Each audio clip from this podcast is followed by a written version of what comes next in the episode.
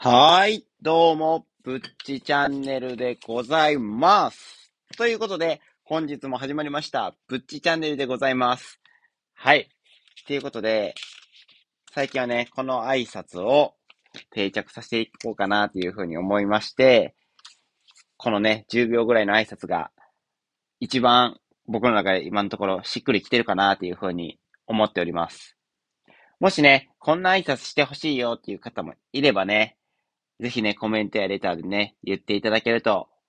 参考にさせていただきたいかなというふうに思いますので、ぜひね、コメントやレター、お待ちしております。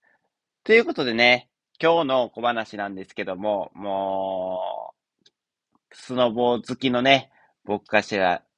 外せない話題があります。ということもね、平野歩夢選手が、スノーボードハーフパイプで、金メダル、おめでとうございますいやー、これは非常に嬉しかったですね。僕もね、今日夜勤明けで、この、ぜひね、生中継で見させてもらおうかなっていうふうに思っていたところやったんですけども、無事に爆睡をかわし、かましてしまいまして、生中継を見ることができず、あの、後追いの、その、VTR とかニュースで結果を知ることになってしまって、非常に悲しい気分になってしまったんですけど、もうすごかったですね。圧巻の、なんていうんですか、パフォーマンス。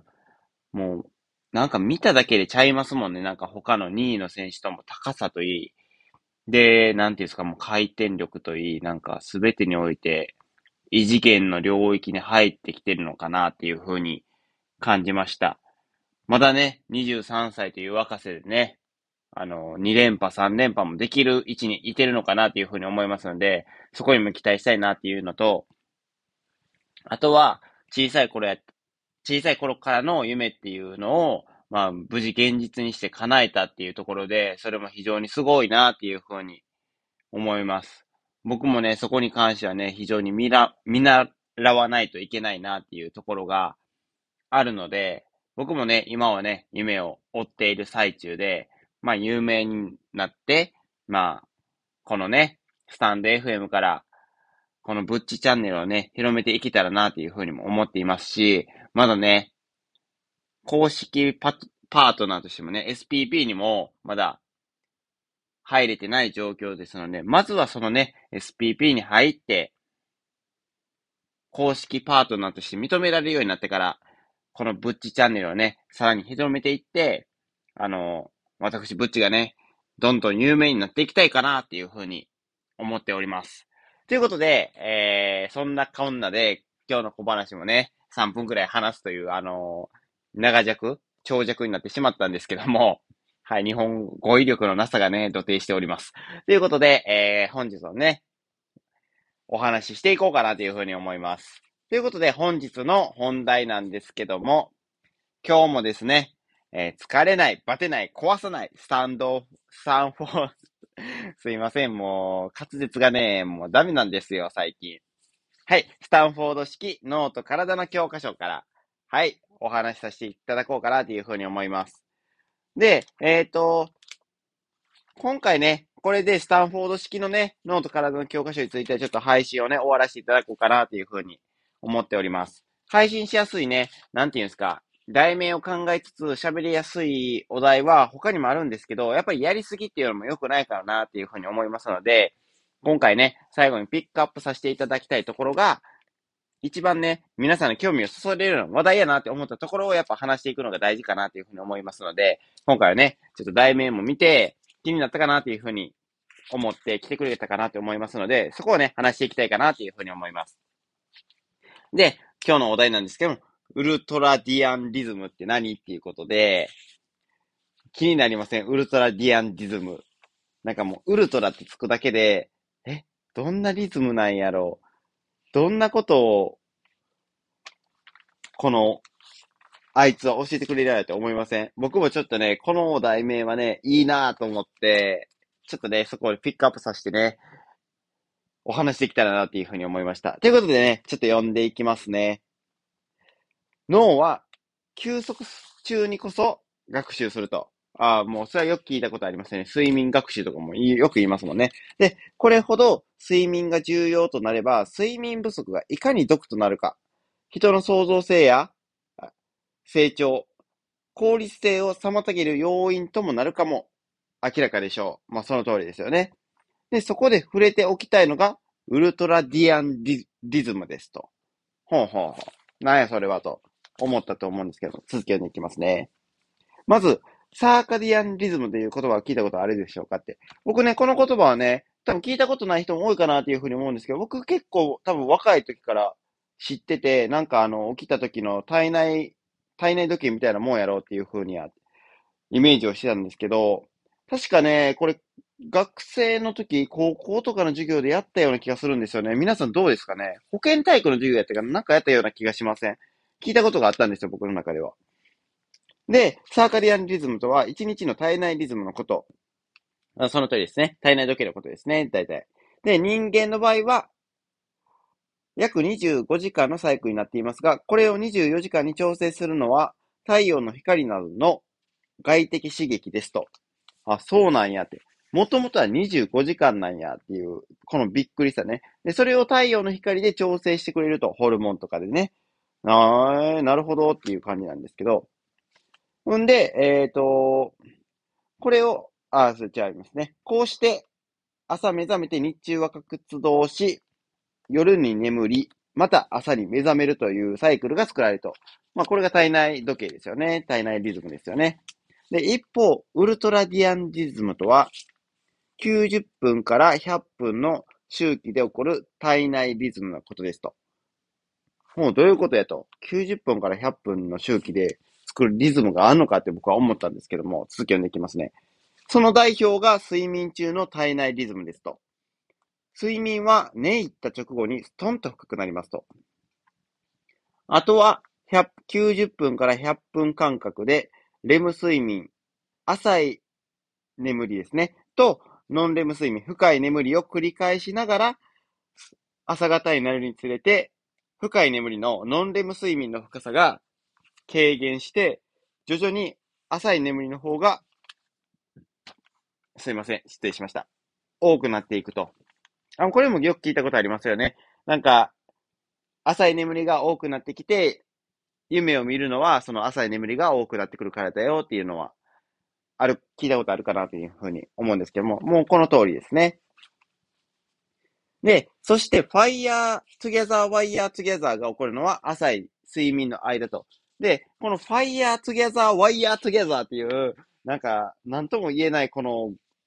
together したいような感じの言葉なんですけど、これの意味はね、えー、睡眠中の脳内ではシナプスからシナプス。だから脳の神経から脳の神経と神経伝達物質の放出と受け取りが繰り返され、既存の神経回路が調整強化されて全く新しい神経回路が作られたりしてるということで、まあ、いわゆる脳の回復であったりとか、脳のアップデートを行ってくれる、そのことを、fire together, wire together という意味です。だからもう火花が散ってるようなイメージで、その、いろんなところでもう together しちゃってる。火花を散らして together して、まあ脳をアップデートしてるっていうのが、まあ fire together, wire together ということで、これを言いたいだけちゃうんか、お前って思ったかもしれませんが、その通りでございます。ということで、それが起こるのが浅い睡眠の間だけっていうんですよね。で、つまり、その睡眠時間が短すぎる人は、脳内でシナプスがスパークして、新たな外学習の内容を定着するチャンスが少ないということですと。睡眠不足になりがちという人は、特に夜にストンと寝つけるよう、そして6時間半から7時間半は睡眠を取れるように、生活習慣を調整する必要があるでしょうということで、これが、どういうことかっていうことなんですけども、その、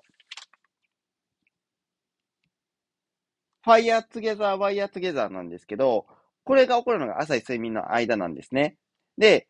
えー、人の眠りが深い、その短いと、深い眠りの間の方が先に始まるから、浅い眠りの時間がその分、睡眠時間が短い人は短くなってしまうんですね。だから、その、脳のシナプスとかの火花を散らして、アップデートする時間が、睡眠時間が短い人は短くなってしまうっていうことなんですね。だから、睡眠時間が短い人は、あまり良くないよということを、この、あの、解説ではね、おっしゃってくれまってます。で、そのリズムを、その、ね、睡眠の周期を作ってくれているのが、ウルトラディアンリズムって言って、90分から100分のね、リズムを、あの、体内リズムで自分で作ってくれてるっていうことなんですね。ほえーっていう感じです。本当に。確かに、この睡眠時間が短かったら頭がぼーっとしたりとか、なんか、ね、あの、昨日のことあんま覚えてないっていうのもあるかなっていうイメージなんですけど、実際ね、そこまで意識したことがなかったんで、これからちょっと意識してね、なんか違いとかをね、見つけていけたらなっていうふうに思います。で、これが、えー、仕事、勉強、スポーツ、スポーツの練習時間以外にも同じことが言えますと。あ、以外じゃないですね。練習時間にも同じことが言えると。人が集中して物事に取り組めるのは、このウルトラディアンリズムの周期内だけですと。えー、練習中にいくらやってもうまくいかなかったけれど、15分か20分の休憩を入れて再びトライしたらできるようになっていたということも起きます。え、奇跡的といった経験もあると多い、ある人も多いと思いますが、休憩時間に新た、新しい神経回路が補強調整あるいは新設されたということなのですと。だから、まあ、詳しく言っちゃうと、えっ、ー、と、90分から100分、このウルトラディアンリズムが、まあ、体内に続いてるんですけども、だから集中力も、そのウルトラディアンリズムという一緒で、それ、集中もそれしか続かないということなんですね。で、そこで間に、その、90分から100分のその集中のリズムが終わった後に休息を入れてるときに、その休息で結構、その脳もアップデートしてくれてると。で、そこでアップデートした上で体がこういうことをしたらいいんだよって脳が指令を送ってくれるから、新たにできるようになったっていう経験もあるっていう、そういうことなんですね。ああ、なるほどって、結構ね、僕もね、これ経験したことあるんですよ。なんかもう全然うまくいかんって。なんでやろうなーって。で、一回、なんか急にコツがつかめることってあるんですよ。例えば最近出たら僕はスノボーグ今3、4年目なんですけど、やっとね、今年滑れるようになったんですけど、ほんまに、今年初滑りで、やっと初めて滑れるようになったんですよ。このくねくねしながら滑るような感じなんですけど、それはなんでかなって思ってたんですけども、多分、あの、ずっと休んでる間、滑ってない間とかも脳が勝手にどうしたら滑れるんやろって考えてくれてたと思うんですよ。それがうまく結晶化して、自分のスキルにつながって、多分、初滑りでも滑るようになれたっていうことにつながったんかなっていうふうに思っております。ということで、えー、皆さん、ウルトウルトラディアンリズムについてね、聞いてどう思いましたか？ちょっとね、これね、発音しにくくて、今日の配信なかなか難しかったんですけども、皆さん聞いてなるほどって思ったことありません？なんか、人の集中はなんか90分しか続かないよとか聞いたことがあるかもしれないんですけども、そういう根拠って、自分自身の体、あの、中にある体内時計の一部で、あの、一種であるウルトラディアンリズムがね、原因やったということで、皆さん、今後ね、ちょっと集中力を活かしたいなという時はね、90分から100分を目安にね、意識して、もし行き詰まったらね、10分から20分の休憩を取るようにして、脳を休ませてあげて、脳をアップデートさせていくということが重要でございます。そして最後に、え、睡眠不足は、この脳のアップデート、fire together, wire together をね、え、阻害する一因になってしまいますので、そういうことがね、ないように、しっかりと、え、休息時間を取っていただいて、脳のアップデートをね、妨げないようにしていただきたいかなというふうに思います。ということでね、えー、今回のこのブッチチャンネル以上となりますが、今回の配信についていいねと思ってくれた方は、いいねと、で、あと、こんなところも聞きたいよ。こういう配信もしてほしいなって思った人は、ぜひ、コメントやレターで、えー、言っていただけると、えー、非常にありがたいです。そして、もっと僕の配信聞きたいよって思った方は、僕の配信をね、ぜひフォローしていただけると、私ぶっち、非常に嬉しいでございます。もう、非常に嬉しいでございます。ぜひね、フォローも待っております。ということで、えー、今回のぶっちチャンネルは以上となります。えー、皆さん、えー、ご清聴ありがとうございました。また明日もね、やっていこうかなというふうに思っておりますので、皆さん、ご声援の方、よろしくお願いいたします。それでは、ぶっちチャンネルでした。また会いましょう。ではでは。